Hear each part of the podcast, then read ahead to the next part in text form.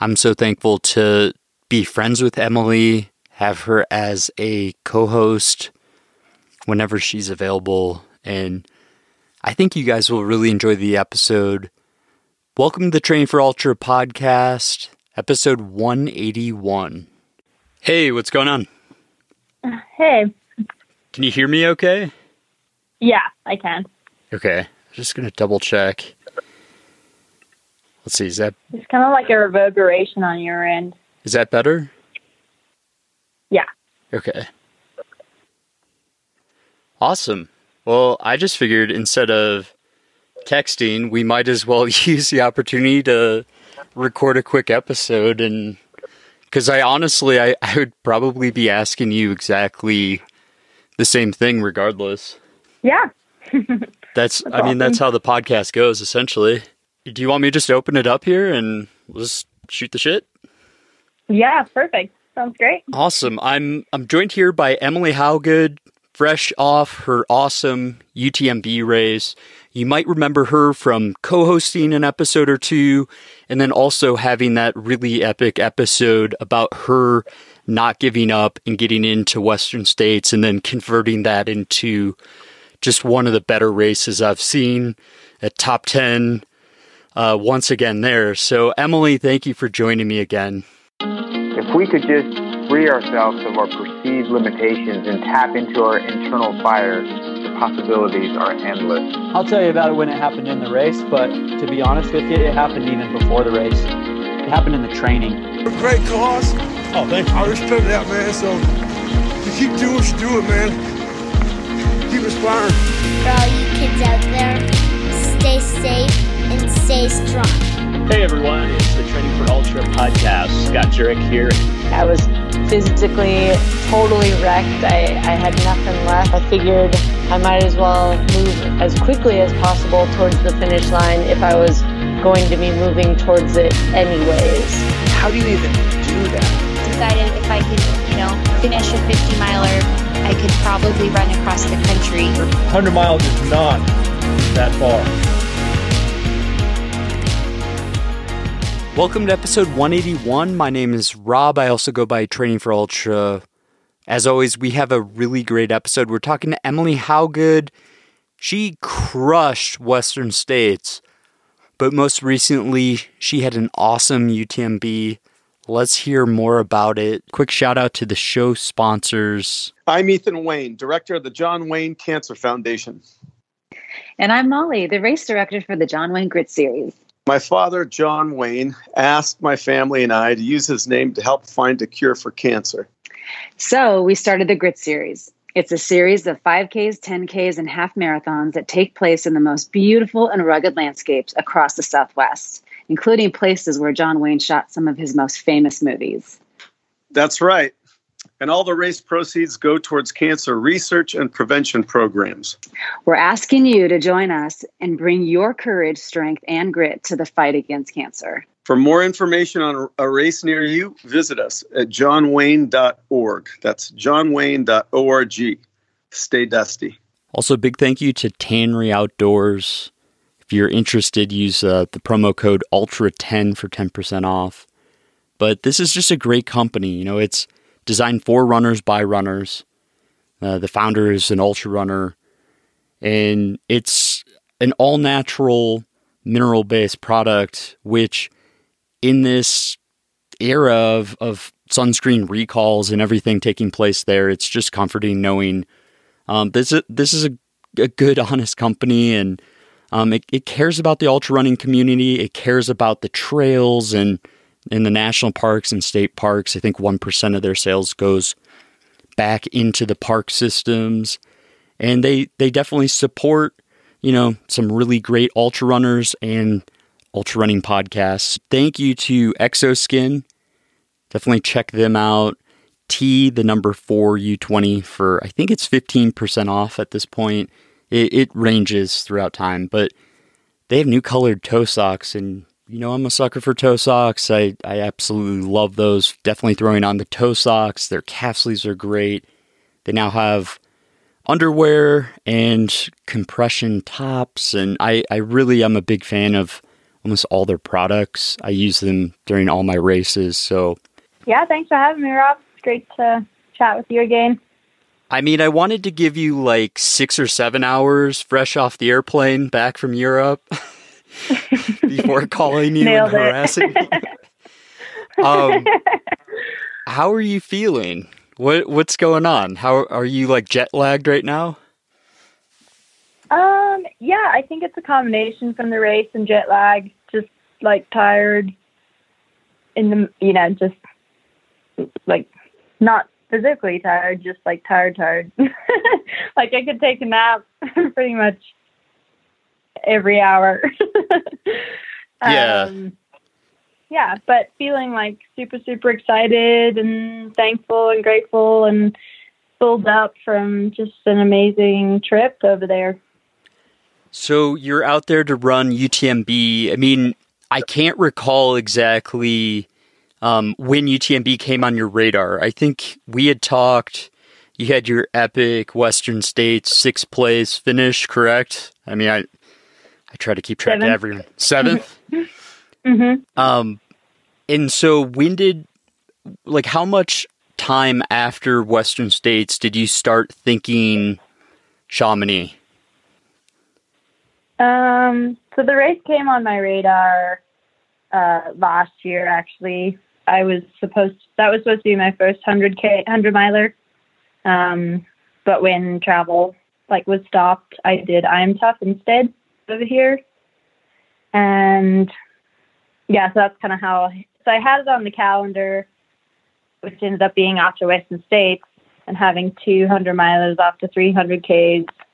Um, I mean, obviously, isn't like everyone's first time going into a year, but I think probably a couple weeks after Western, just kind of started getting excited about being able to travel overseas again and uh, see my team and meet my Adidas team because they're, you know, it's a new team for me this year, um, and just get to be in those mountains again and um, actually like be on the course for the first time and explore and ultimately get the opportunity to race. So you're in a rare category now. You do realize that, right? Like it's it's not Yeah. it's not typical to convert success in western states to then go and convert it at UTMB because they're totally different races, the temperatures are totally different, just the environment, every most pretty much every aspect of the races are different other than they're about 100 miles each. Um Mm-hmm.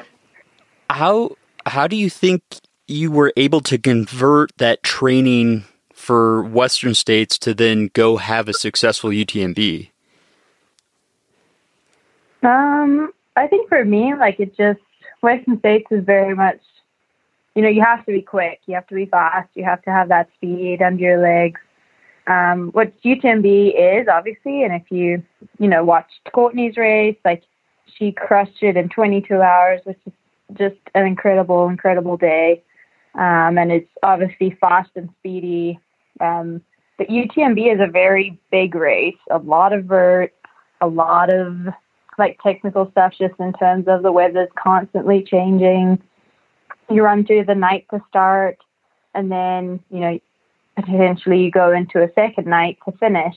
And just the like time being able to just like spend in the mountains kind of playing after Western States and just getting a lot of vert and being in the mountains and like yeah, just climbing, descending, and spending time on the legs and staying awake and all of that. Uh, it was just like a new adventure, and I didn't, I didn't feel like it was super intense for training in terms of like, okay, now I have to get six minute miles under my legs. It wasn't that side of it. It was maybe my side strength more of like dealing with uncomfortableness or dealing with like toughness, tough terrain, tough things. I, I mean, I'm just blown away, honestly. And so, how long had you been over in Europe, kind of preparing and, and having fun in the mountains before the race? Yeah, so um, Adidas made it possible for us to go out early, and so I was there from the 7th of August. So I had a good couple weeks there before the race and like totaled up with like three weeks or almost four weeks being there.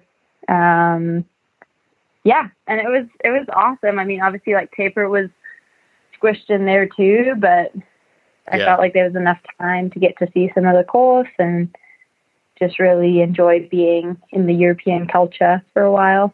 At what point did you feel like you were totally recovered and kind of having those thoughts like, you know, I could make a good go at this race? Was it at the last minute or was it early, like even on the flight over uh, to Europe? Yeah, um, I had a good week the the week before I left, like a good training block, and felt really strong and excited. And I think that's where it really started. Um, just being like, okay, like the body's good. I haven't had any complaints from it in terms of like niggles or injuries, or um, my mind's not tired, and so that really set me up to be in a good mindset when I got to Europe uh, and looking at UTMB. That's interesting. And and so um, what what other notable events happened? And then I, I want to hear about the start line. It's I think the greatest start line in all of ultra and trail running. yeah. Um, other events in terms of during the race, or Just life events. I mean, catch me up. Like, are you just having a beer with friends, or like how's how's it going? Like the food there is amazing. Um, right? like it Yeah. was probably nice just touching base with like friends from around the globe.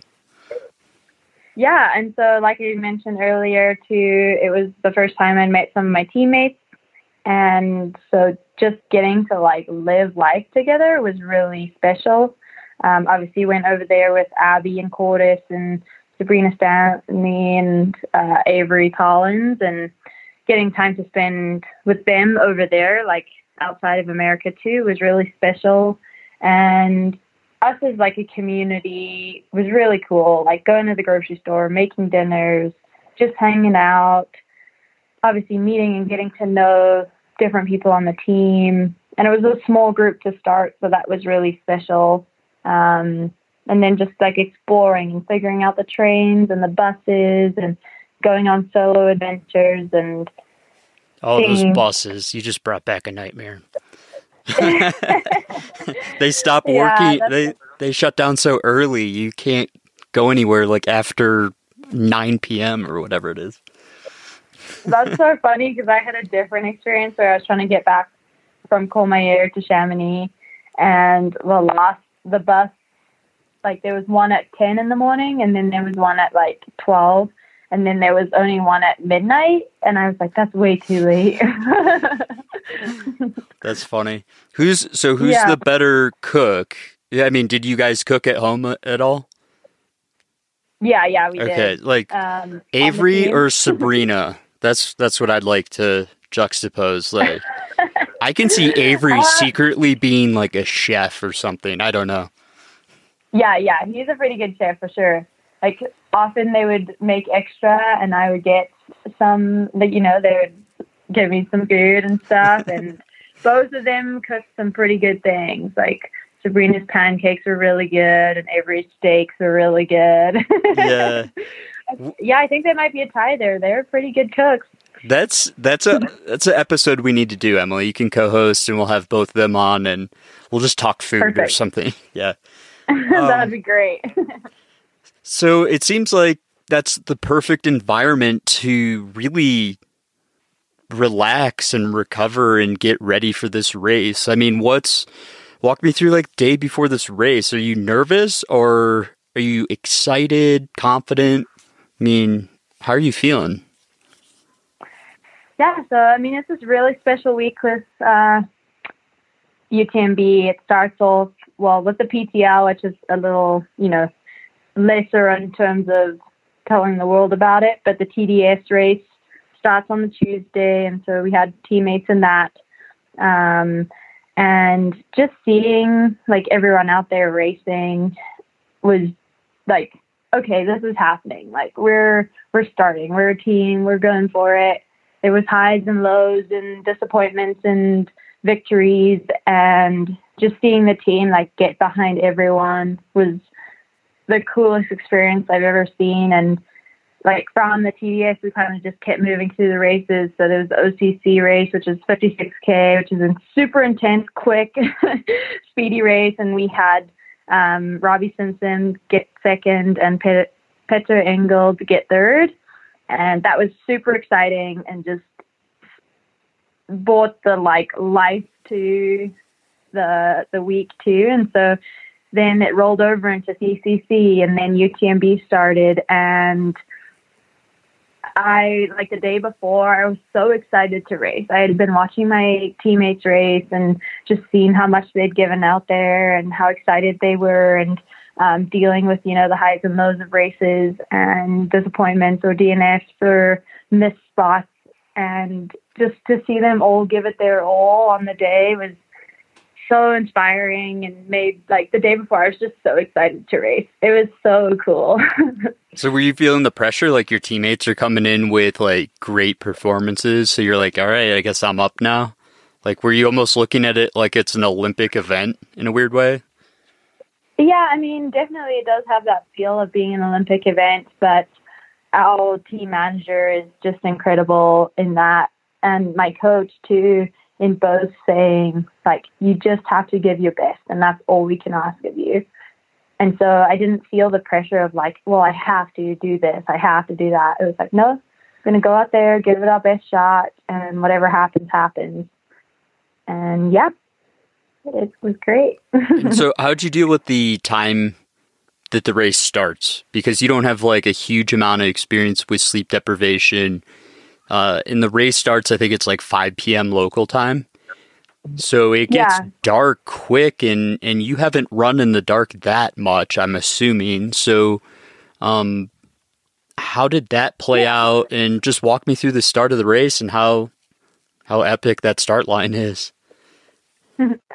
yeah, so I only realized the day before the race that I'd actually run through the through the night before because everyone had been asking me like, "Have you run through the night before?" And I was like, "Nope." I've run into the night and I've had to start at like 2 a.m., but I haven't run through the night.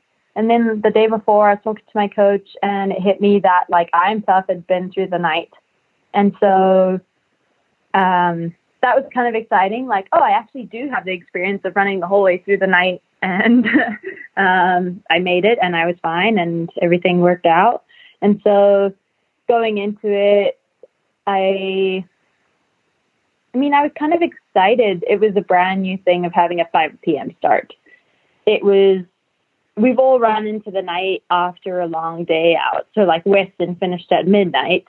And so I ran into the night, and you're tired when you get into the night.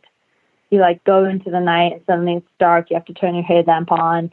Whereas this way, I mean, yes, we ran for a few hours before it got dark, but your body's still fresh. You're still like excited to go and you're going and you have a lot of energy. So I feel like going into the night was not that much of a big deal. And I've had sleep deprivation in like from traveling and things like that. So it's, it didn't scare me that I wasn't going to be able to sleep. But also, um, I had started running later in the day. So my body was used to waiting all day and then running at 5 p.m. And that helped a lot, just like being like, oh, it's five. Okay, I can start running right now. It doesn't feel like the end of the day. I'm exhausted. Did you did you sleep in um, Friday morning? Like, were you trying to intentionally sleep in as late as possible that day of the race? Yeah, yeah. Like I slept in late, but not like too late. And then I got up, and then I like went back to bed, but I just lay in my bed and just relaxed. And I think I took a nap at some point. Um, but I felt good. I I think for me it was nice because you're not stressing about like waking up to an alarm or anything. You're lucky you I wasn't there. you're, yeah? you're lucky I wasn't there. I would have I would have burst in the room after like you start taking a nap, and I would have been like, "You're gonna miss the race." Like I I would have just totally messed with you. Um. So yeah. so was it surreal getting ready for this race? Like, had because you hadn't done any UTMB races prior, correct? Correct. Yeah. So was it surreal? Um, yeah, it was totally surreal. It was just incredible to be there for that opportunity. Like I really could feel like I think, you know, with COVID and stuff, we've had more of those feelings of like just being grateful to step up to any start line. And so it was kind of just increased by like I get to be back in Europe racing and now I'm racing like UTMB. It was so wild. And the start is so cool. Like there's so many people and everyone's really excited and you know you get to like run through the streets and there's just like people with their hands out and you're high fiving the whole way and I just I really soaked it in. Like all the high fives I could get through the streets of Chamonix I was getting. And that was a pretty special way to start a race like that. Uh, could you understand the start line? Like, could you understand like when they actually said to start, or was I just like the most rookie American in Europe? Like during CCC's start, I literally, at least for CCC, I think it starts in Italy, so it was like all in Italian, and I couldn't understand yeah. anything. Um, like it. Yeah, so we actually had. Go ahead. We had a really special start because we lost one of our trail run community in TDS. There was the accident and he fell and died. And so they had like um, some time where one of his friends came up and spoke about him and like really talked about him and dedicated his race to him. And then they translated it into all the different languages too. Um, and then, yeah, when they did the start, they were really good about doing English and French. And I understand French. I don't speak it, but I can understand it. So I understand it, understood a lot of it. And then the start is cool at UTMB because they actually use the song, like the UTMB. Yeah. Uh, I can't remember what the name of the song is, but yeah, they use that. And so, I mean, I didn't know when they were going to say go, but we were watching the director, the race directors, and they were listening to the song. And then, like, on the like three, two, one, they just like made signs for it and then like told everyone to go. So it was really, really cool. But I could see why it could be confusing to everyone. I mean, I need to work on my French and, and a bunch of other foreign languages. I'm just horrible at them. My my brain's so visual. Um, and so, did you go out at a five minute flat pace, or how did you hold back? How did you? Because the excitement there is palpable. Like how how did you manage um, for the first few miles? Yeah, so I mean, you're all running together, and you know it's going to start off quicker, and there's people running from behind you, just trying to get ahead. And um, I mean, I felt like we were running fast, like we were definitely running under seven minute miles for a little bit, but I wasn't scared of that. And taking in all the high fives and things like that, I think really helped me and kept me in the moment of like you don't need to race, like let everyone go, you know, people go around you, but run strong, like stay where you're at, feel comfortable. Um, and yeah, just like be smart when people are sprinting by. I didn't like, I saw Courtney for one second and she was gone and I was totally fine with that. yeah, that was, that's a whole, whole different episode. Um, yeah.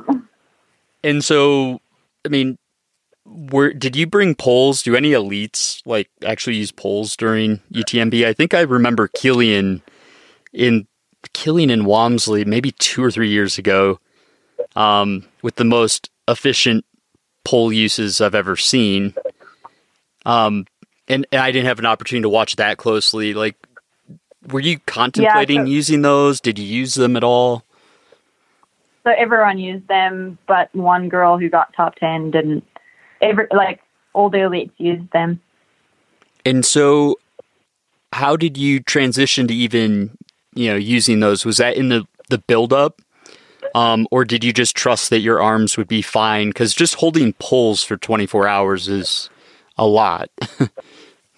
Yeah, no, I use them in my build up. I use them in all my training, and um, yeah, I actually never packed them away. I use them on both the ups and the downs. When I needed to. I think I had them packed away at the start and the finish just to have my hands free. Yeah, that's interesting. Mm-hmm. And so, um, could you feel a difference? Because you're a good climber, regardless if you if you have poles or not. Did you think it mm-hmm. it was the right choice and that made you just more efficient for the race? Yeah, for sure. And like as you get tired later on in the race too, um, I think having poles helps a lot. I remember at I'm Tough thinking at mile 80 that it would would have been really nice to have poles. And so, yeah, there wasn't a question for me that I was going to use them. Um, I got really excited, and this training block was the first time I've kind of felt more efficient with them, and not that they're slowing me down or getting in the way, or am I tripping over them every five seconds. I think I finally figured them out. did you did you spear anyone with yours, or did you get speared? It's hard. I don't think I. Those yeah, really it is climbs. hard, but no, yeah. I think I managed to escape. I, I'm sure I stabbed myself in the leg at some point, but I didn't kill anyone, so that's good. Yeah. so yeah, walk me through like the first quarter, half of the race, like because these are different aid stations the excitement level is mm-hmm. crazy, but then you also immediately go into the night. Um, just tell me how your race went. Yeah, so the first part, I mean, it all just felt really relaxed and strong, and you're around people the whole time. Um, coming into every town at that, you know, before you go into the night, there's just people everywhere cheering and supporting, and so that start line feel just like continued for hours. um, probably like 20 miles in when we finally like saw our crews. It was like, well, I haven't really been on my own at all. Like I feel totally good. And, um, and then it was like, okay, this is exciting. Like you're going into the night. And in the first, as it got dark, there's a really big climb and we're all in it together. And even at that point, like people are falling apart and you're only 20 miles in or 22 miles in. And so seeing like Xavier on the side of the trail and stuff like this, it's like, okay, this ultra has begun. my gosh, I can't imagine losing my quads at UTMB uh, 25 miles in. It'd be kind of rough. Mm-hmm. Um, yeah, yeah. And, and, so mentally, were you just in the zone? Like, was this feeling yeah. effortless? It was feeling like yeah effortless and just really exciting to be there. Like i was just so over the moon with the opportunity of being there that everything felt light. And i mean yeah you were working. It was definitely a race. Um, but the first third or whatever of the race was not the first third. I feel like the beginning is just a blip compared to the rest of the race.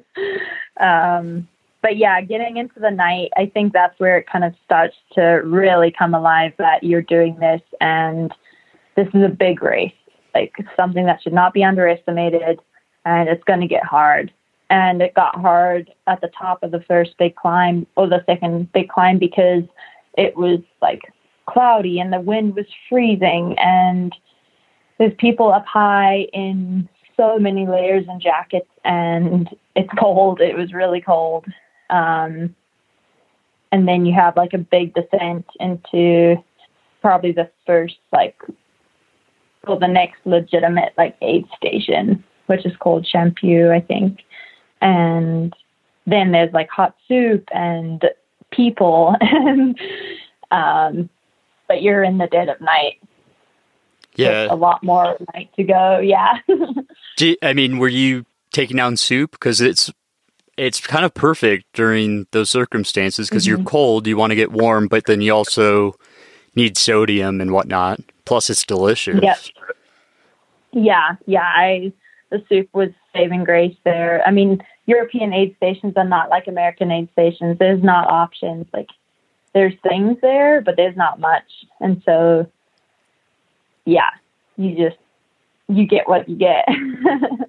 yeah, exactly. Soup was amazing for me. Yeah soup and cheese actually. It worked really well with the cheese and then the fresh fruit. Interesting. Oranges and grapefruit. Yeah. Yeah, fresh fruit's game changer. Like you don't realize it until you don't have it.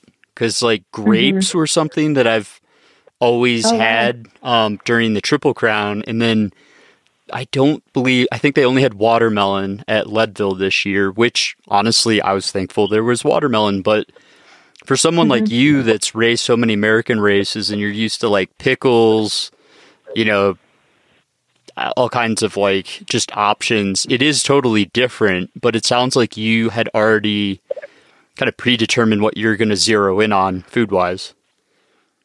Yeah, yeah. I mean, they are good at telling you like exactly what's going to be out there. But also, like that's part of being an ultra. Like, yes, you can have a plan going in, and this is what's going to work, and this what isn't. But you actually have no idea. Like I've run a race before on Red Bull and uh, like Mars bars, and that was totally unplanned and not something I would suggest. But that's just what worked that day.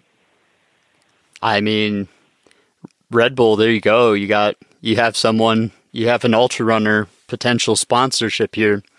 Um, sugar free or regular? I I That's the big even take question. a sip this time.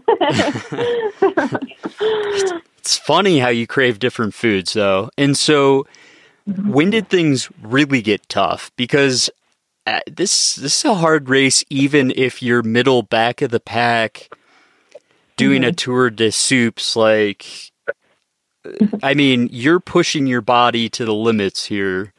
Um, you're trying to hold back, but just the difficulty of the climbs and everything involved here, and the steepness of these climbs is very difficult to describe to most people that haven't been there. Um, when when does it get really difficult? Like around what mile? And and walk me through what's going through your head there. Yeah, so you're constantly like, I think from as soon as you go into the night, you're constantly figuring out or like dealing with uncomfortableness in some uh, shape or form, no matter where you are in terms of the field.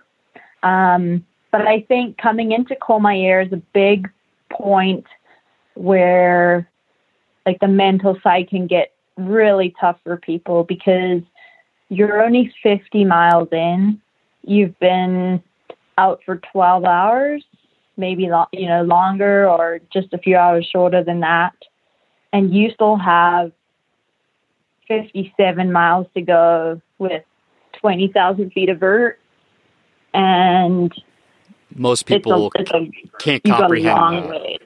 Most people Right, don't it's get just- that. Like twenty thousand feet of vert, and you said Mhm. fifty-seven miles because it's a hundred and seven mile race.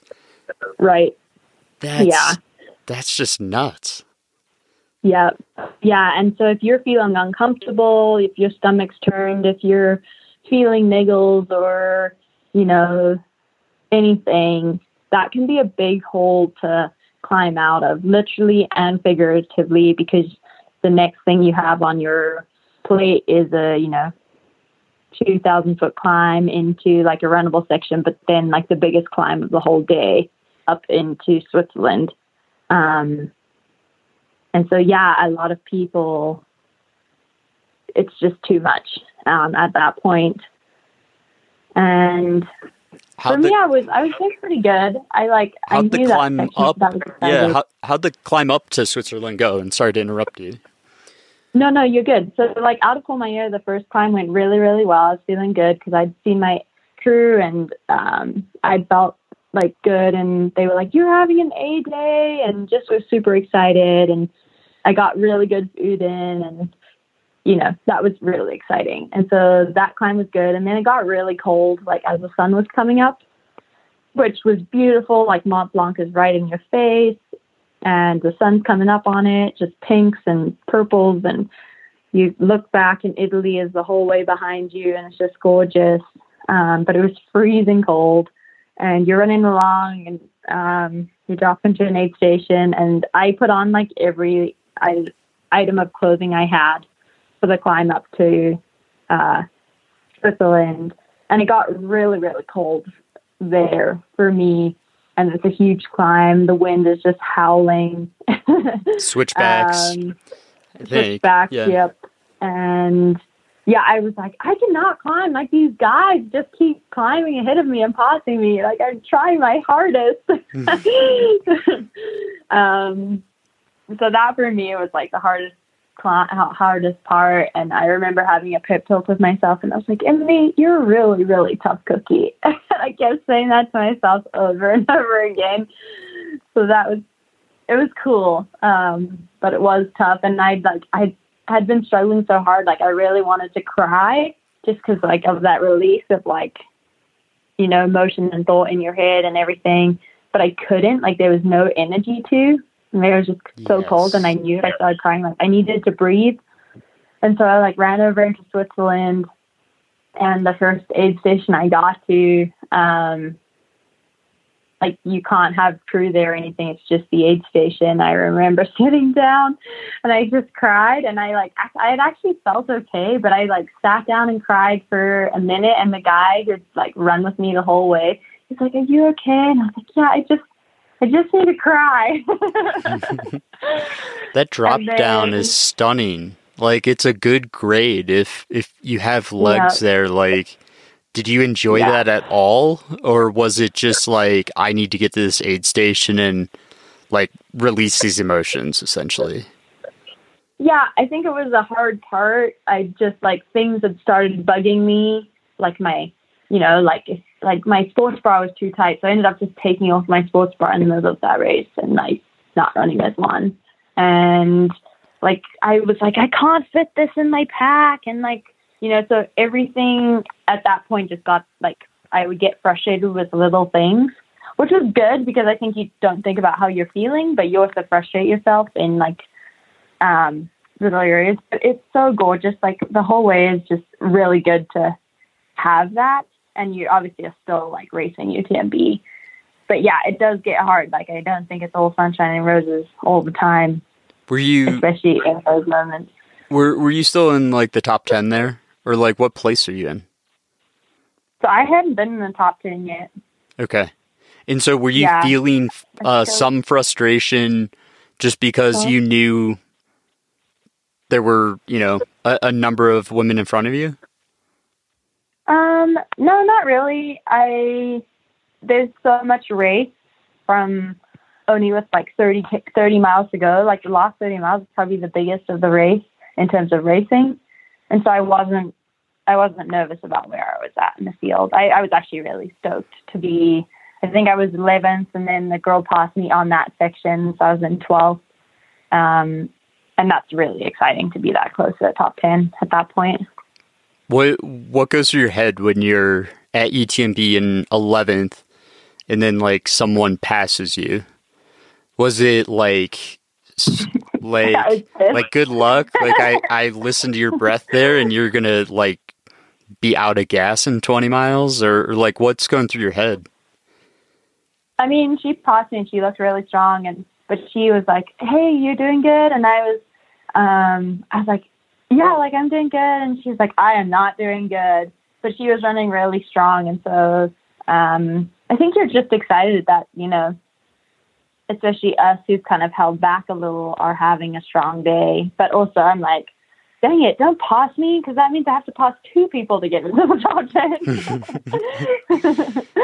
10. so you, I mean, you had their numbers. You were, you were watching carefully and kind of judging things, right? I mean, you're running within yourself, but then you're also trying to balance that, which is a whole different aspect of running.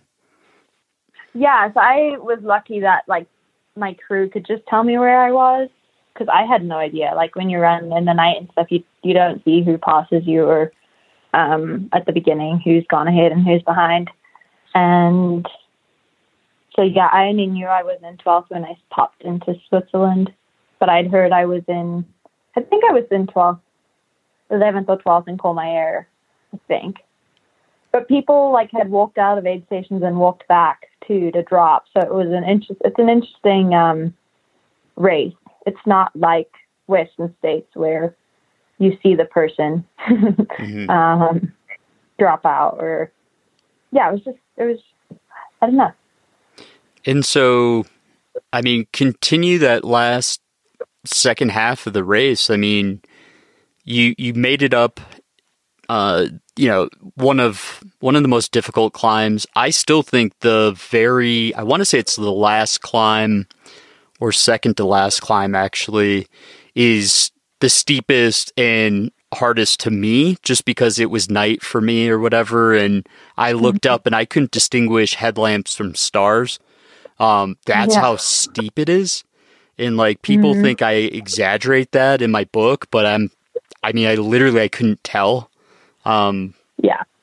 what was that climb? I'm trying to recall the second to last. Um, So the last climb is out of of Vallorcine going up to La Cedre. Is it that one? Which is like really, really steep and the switchbacks and you Um, pop up onto the ridge before you drop down or the one before out of Trient? I think out of Trient is the Okay. one that stuck with me. That's a small little town that you basically. What's the? sm- Yeah. yeah, yeah, yeah. That one just Where you run by me. the church and then you Yes. go onto the switchbacks. Okay. Yeah, yeah. You you take Yeah. switchbacks steep down into that, like super steep Yeah. switchbacks, and then yeah, that climb after that aid station still haunts me. Yeah, yep, I can see that. I think a lot of people. it's a big climb for sure. How are you? Um, How are you feeling doing the switchbacks down into Trient, and then walk me through the rest of your race?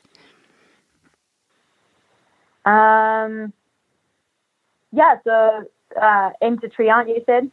Yeah, yeah, because Okay. those those stupid switchbacks are like never ending. They're like brain jarring. Right, right. Um, so it was the first time I'd seen my team, like my Adidas team for the day, at like coming into Trient. They were on the road, and then I saw them later. So I was really, really excited. And I'd also asked for uh, donuts and coffee. Oh, I'd asked for donuts. so I was really excited that there were going to be donuts at the aid station. And my crew was like, okay, in 15 minutes, like when you get to us, you can have donuts. And I was like, oh, it's going to be quicker than 15 minutes if there's donuts. and so I love those switchbacks. I ran really strong down there. And Those are your, then, uh, donut switchbacks. Yep, they were my donut switchbacks. Yep. And so I was really excited, and just having the team there was super, super cool. Um, and I sat with um, my coach in the aid station, and he had got coffee too. He's like, "Well, I want you to try drink some coffee," and so I downed one. he was like, "Whoa, okay, you want to drink two?" And so I ate a donut and downed another one, and then went out. Um, and I knew it was going to get cold, so I took a jacket and then yeah, I powered up that hill. So, Donut strength. most important question this entire interview: what what type of donut? I mean, are we talking glazed, chocolate, powdered, sprinkles? What what It donuts? Glazed. I think it was. It had icing on the top, and it was like white icing with like brown stripes on it. thing of beauty. And the coffee, were Mhm. you concerned that the coffee would make you dehydrated? Or were you just like, give me caffeine, I don't care. I'm not drinking Red Bull after that one race I did. Um, no, I like I hadn't even thought about coffee at all. Like I hadn't asked for it or anything. I think they had got it. My crew had got it because they wanted coffee. They were getting tired. he drank all their And- coffee and ate all their yeah, yeah, exactly. And I wasn't worried about that. I knew my stomach was going to start working, and I definitely had to stop and poop a couple times. Yeah. But apart from that, like, yeah, at that point in the race, you're so like anything is going to not make you dehydrated or whatever. You just have to drink and eat as much as you can. I mean, not to get gross, but were you? I can't recall porta potties at this race. I don't think I went to the bathroom for CCC. Um, wow. Do do they have porta potties there, or like you I just think at the age station they you just down but- two giant cups of coffee? I'm just thinking to myself, like, all right, you're like within the five minute window, and you're also No, at an in elite. I mean, Yeah. from elite perspective too, I'm trying to like work through this. Everyone's got to poop. I totally agree. I'm just thinking of it from a race Uh-huh. perspective. I've never, never had to think that way. Um, yeah. how was the climb? I just jumped in the bush and it was fine. Jumped in the bush. Um, how how was the climb out? Because again, It's one of the steeper ones. It might have just been time of day for me. Like it was, I think it was like 2 a.m. or something for me uh, during CCC uh, a few years back. So, how was that climb? And then the descent, and then the the final climb. I got to hear how that went. Yeah, so finally it was like, okay, we can start racing because, you know, it's getting to that point where you still have lots of hours, but you can actually race now. um, and the the girl coming out of Trient, I passed a girl coming in. So the next girl behind me, she was coming, and so I was really like, I am not going back into. Well, I was in 11th by that point because someone had dropped out, and so I was like, I'm not going back into 12th place. like she is not catching me. So I just motored up that climb, and yeah, felt really strong and coming down. I never had a problem all day running downhill. I was totally fine on the downhills, which was nice. Um, and then so ran into Vallorcine and pretty much did exactly the same thing. Like ate a donut, drank two cups of coffee, and ran out of Vallorcine. And when I got to the road crossing before you start that big climb, mm-hmm. yeah, right, I yeah, all the people were like, no one has run up this road in two hours. Awesome. So that was really wow. kind of exciting to have run up and have that kind of mindset. And then someone told me that Ragna dropped ahead of me, which I didn't believe really because I was like, why would you do that? Why would you climb all the way on the last climb and then drop? Yeah. Why wouldn't you just yeah. going down to the finish? And so I was like, yeah, yeah, whatever. But like technically it also put me in 10th place. So it's kind of excited at the same time. And so I was like, okay, well, I mean, like last time, you just have to give it everything. So I was hiking up, and I it was super super special. There were a bunch of ibex up there that had to like get off the trail for me, and like were just around. And the sun was starting to go down on Mont Blanc, and it was just gorgeous. Like it was incredible. Um, that was probably the spot where I was by myself, like for the longest. I think that climb I did all by myself. I don't think I passed anyone or had anyone pass me. And so. Just you and the Ibex? Just me and the Ibex up on Mont That's Blanc, like looking so, at Mont Blanc with the sun going it's down. so steep. And I, I can't yeah. recall, because I think they rerouted uh, the year I did it. But okay. I mean, some of those climbs are like you're it's like a, a three foot almost like a boulderish type just like you got to go straight up and then you move like mm-hmm. two feet forward and then it's another kind of straight up climb and it's just relentless i mean are your legs yep. not hurting at all or are you just so in the oh. zone and are you just Your in the moment? My legs were hurting from like 70 miles. and like when someone told me I had 30 miles to go, I was like, oh my gosh. Really? That's a long way. yeah, no, your legs are hurting. Guaranteed. and so how do you um, how do you deal with that pain? How do you set it aside and like come to terms with it? In college, I had a professor that told me ultra running was um, the like you were guaranteed to be in pain and you just have to make peace with it. I don't know why that's always stuck with me. Um, like yeah, I mean, your legs are gonna hurt, but it doesn't mean you can't run or you can't like do things. I don't know how I like overcome the pain factor, but I could still move forward. You know, like as long as you can put one step in front of the other, one foot in front of the other, and take a step, like you can move forward. And the faster you can do that, or but keep doing that, the faster you can get to the finish. I like it. I mean, I always remind mm-hmm. myself, everyone else, like it's, this is probably the hardest part of the race. Everyone else mm-hmm. is suffering. Like this isn't just you yeah. and deal with it. And I think just having that thought alone gives me an edge sometimes where other people can't get beyond just the suffering that they're in. Um, Mm-hmm. But I, I like that perspective. And so the sun setting, did you get to the top before the sunset? Yes, I turned on my lamp when I left the aid station there. It, it, so, and the sun's setting, correct? It's not rising. Right, right, okay. setting, yeah. And so you yeah, ra- you raced so, the sun to the top, and then mm-hmm. how was the descent? Because there's parts of that descent that are just uncomfortable. Like it's a grade. Yeah. It's a grade that just uh, humans weren't really designed to to do that grade. like that's more of an yeah. ibex and uh, bighorn sheep territory. That's true. Um, I my biggest mistake was, and I didn't realize it. I thought I was just tired, but my headlamp was actually really dim, and so I couldn't really see. And it was bad because I had my spare batteries right in my pocket. Like I could have easily changed my headlamp batteries, but I didn't. So I, I ran. I slowed down just because I couldn't see, and like I at one point I twisted my ankle.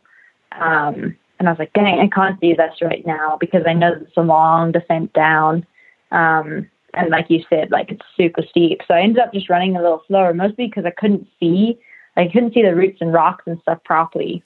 Um, and it only hit me when I got down with like two and a half k to go, when someone was standing on the trail and had a headlamp on. I was like, whoa, I can see the trail. Wow. And so that was my biggest mistake and probably why I like ran slower coming down there. Not because of like the like the scent or anything. Like yes, it was hurting, but I'd like practiced with my poles, you know, running on cold legs, on tired legs coming downhill. And so it's techy. I felt okay. I just it's, I had I like wanted to get there. in, and I also couldn't see the trail. There there's sharp rocks, um, maybe like five miles from the finish where it's mm-hmm. like super techy to the point where a lot of people will just yeah. walk for like a mile because it just it's mm-hmm. not worth the risk. And then you're doing that yeah. without even like a a really bright headlamp. That's pretty unbelievable. And mm-hmm. so what did it feel like to finally reach this like the city streets? It was it was I don't even know. It was the coolest thing ever. Like my team was there, uh, like where the streets start, and you hit the bridge and like run over. You climb over a bridge across the road, and it was just like magical. It was, oh my gosh, it was. I can't even explain it. It was so cool, and you run down the river and you take this like right turn and then you take the left turn, you know, into mm-hmm. the streets and there were just people everywhere and a whole like tunnel of people doing like the Mexican wave and my teammates were just everywhere and then they loop you around like away from the church so you kind of have a longer run up to the finish and I looped around there and my teammate Ruth Croft was standing on the corner and I just stopped and I gave her this huge hug and then did you know you were in 10th place or yeah, were you still yeah. on okay People so you knew it at that point okay.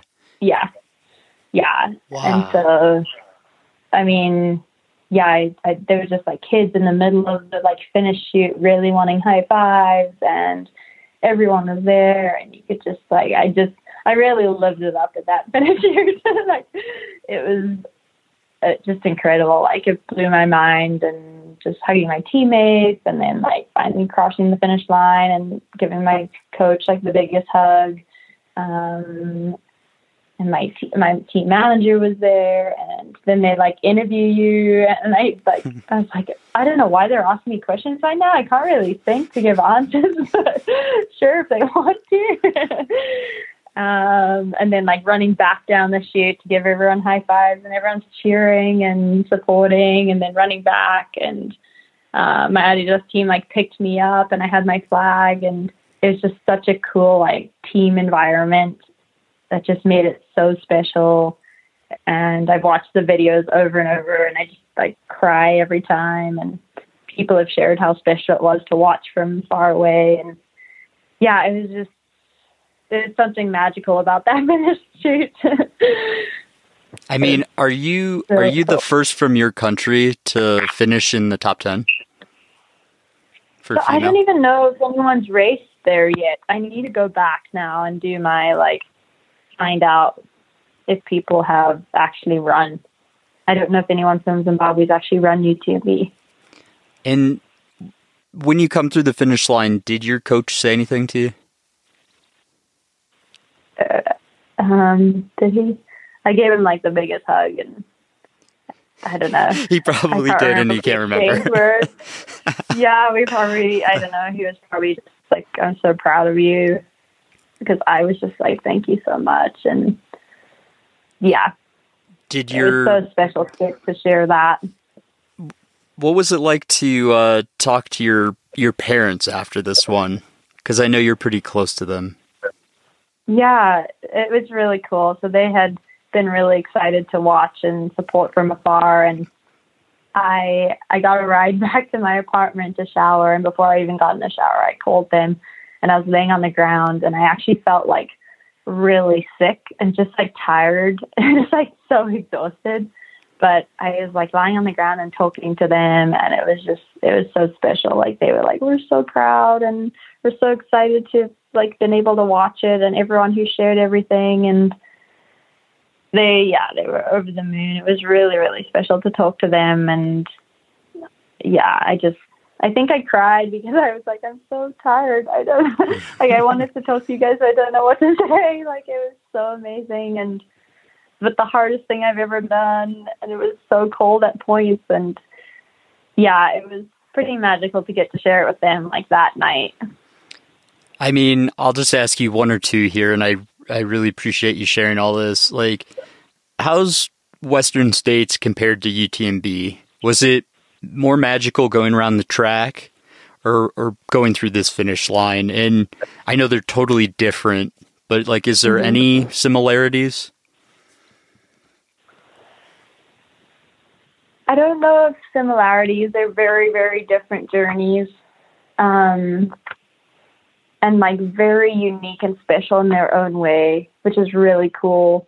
I think like Western States, you can't match the um, like crowd and community, like high fives and stuff at the finish. But also, I came in at midnight in uh, Auburn, and so there wasn't very many people there. So that just may have been the, one of the reasons. Whereas in Chamonix, it was like 10 o'clock and everyone's out. Um, you know, so maybe that. But like Western was so special too. Like I had my um, college professor Matt Lay there. He's Tyler Green's coach, and it was a surprise to see him. And obviously, like training on the course for Western for so long, and knowing the history, and like having my coach there, and like knowing how special it is to him, and finishing top ten after like such a journey. It was just so so different. Like both of them were just incredible. yeah, I love both of them. I mean, I I can't imagine. Uh, you know, I, I've been through the magical experience of that finish line, but nowhere near the number of people and that level of excitement and just, you know, I I'm just incredibly proud. Like I, I seriously, I feel like just yesterday we were chatting and you were going into Western states having had just the roughest path to golden ticket I've ever heard of and talk about never giving up and making the most of your opportunities. Like it's just so exciting for you. I mean, you've basically just had the most amazing year and I have a good feeling that next year you'll probably get into some good races, like pretty much any race you want to get into now. Um, since you've proven yourself globally. So, I mean, my last question is just like, what advice do you have for someone that's DNF their past two races in the past two weeks and um, dreams of of running UTMB next year and has has a ticket and is probably going to go run UTMB like um but in all and I'm talking about myself there um but in yeah. all seriousness like the the advice you'd have for someone that wants to go after Western States or UTMB or whatever their dream race is? Do you have words of wisdom to share just on on going after your dreams because you're someone that did not give up and you just made the most of this year? Well, thank you first. Like, thank you so much for saying that and for being proud of me, and obviously for all your support. Really, like, means a lot. And you know, knowing that people are out there supporting you when you're on the trails too is a huge motivation to keep going and keep pushing and not give up from race to race. And even, you know, if people are critics or don't think you can achieve it, like there's so many more people that like believe in you and support you. And the community has been incredible, like just my family and my friends and my trail running community and Adidas and my Gauge 20 teammates and everyone. Like it's been, it's been really special. Um, so thank you. And my advice going in is like, like these are big races and don't underestimate what they are, but also don't underestimate yourself. I think like give yourself every opportunity. Be smart when you race, like look after yourself. Don't just think like, oh, I can go out there and just tough it out and I'll be okay. Like, no, you have to like give yourself every chance to have a good day. So look after yourself when you can't like eat, like take five minutes on the side of the trail and get something in. When you can't drink, like stop and drink something. If you're if you're cold, like stop and put your jacket on.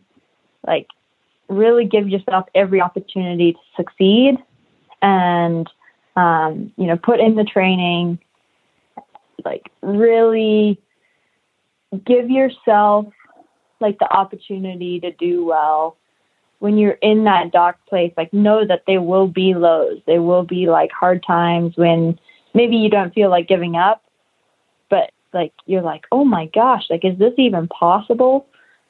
Like yes it's possible. Like you if you can put one foot in front of the other and keep moving forward like it's possible. And like obviously there are injuries and things that take people out and DNFs do happen, but if it was your best on that day, like there's nothing to be disappointed about in terms of like yourself and your effort and what you gave.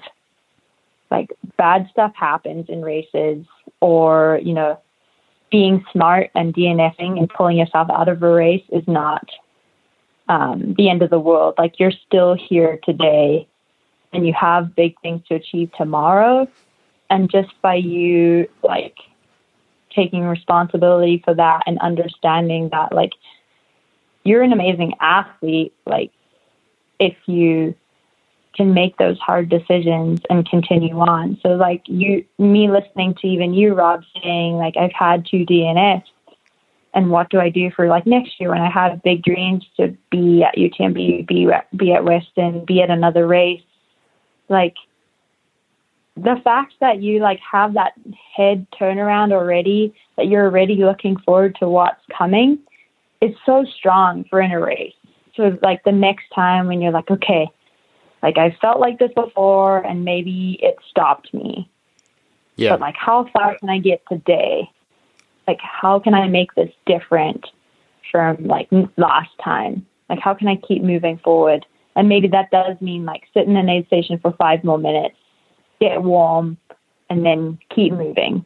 Or it means, like you said, like walk a mile um, and take some time and actually like go for it. Or if it just means like, okay, bust it out as hard and fast as I possibly can because I really, really want to get to the finish line right now.